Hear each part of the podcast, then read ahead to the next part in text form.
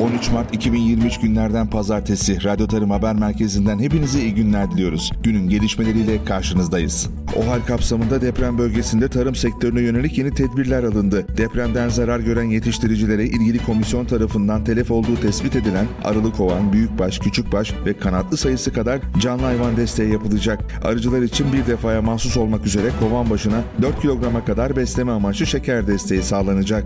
Konya'da bir tarım işletmesinde 2800 pi ve yonca balyası yandı. Konya'nın Kadınan ilçesindeki bir tarım işletmesinde çıkan yangında 2000 fi, 800 yonca balyası kullanılamaz hale geldi.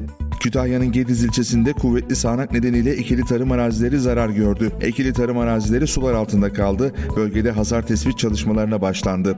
Soğanın fiyatı sıcaklıkla arttı. Raf fiyatı 25 TL'yi bulan soğandaki artış hava sıcaklıklarının yüksek seyretmesinden kaynaklanıyor. Türkiye Halciler Federasyonu Başkanı Yüksel Tavşan, Eylül ayındaki hasadın ardından kış sezonunda soğukta durması gereken soğan bu yıl hava sıcaklıkları nedeniyle sıcak havayla temas etti. Bu yüzden soğan yeşillendi ve ek maliyetleri beraberinde getirdi dedi. Şap hastalığı nedeniyle ülke genelinde tedbirler alınmaya devam ediyor. Çeşitli illerde görülen şap hastalığı nedeniyle tüm hayvan pazarları kapatıldı. Şehirler arası hayvan nakli yasaklandı. Depremler Hatay'daki su kuyularına da zarar verdi. Hatay'daki Amik Ovası'nda tarımsal sulama için kullanılan su kuyuları da depremlerden etkilenerek zarar gördü. Yaşanan büyük yıkım sonrası bölgedeki çiftçiler depremden zarar gören su kuyularındaki sorunları çözmek için çalışmalara başladı. Radyo Tarım Dünya Gündemi Hollanda'nın farklı kentlerinden binlerce çiftçi hükümetin tarım politikasını protesto için Lahey kentinde toplandı. Çiftçiler hükümetin azot emisyonunu azaltma kararını protesto etti. Rosario Tahıl Borsası Arjantin'in tarım sektörünü geçen yıldan bu yana etkileyen şiddetli kuraklığın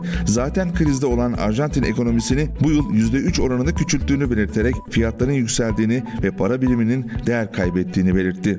Japon hükümeti ve Japonya Uluslararası İşbirliği Ajansı Ukrayna'nın Karkov bölgesindeki çiftçilere bahar ekim kampanyası için ayçiçeği ve mısır tohumları sağlayacak. Radyo Tarım Haber Merkezi'nin hazırlamış olduğu gelişmeleri dinlediniz. Yeni gelişmelerle karşınızda olmak dileğiyle. Hoşçakalın.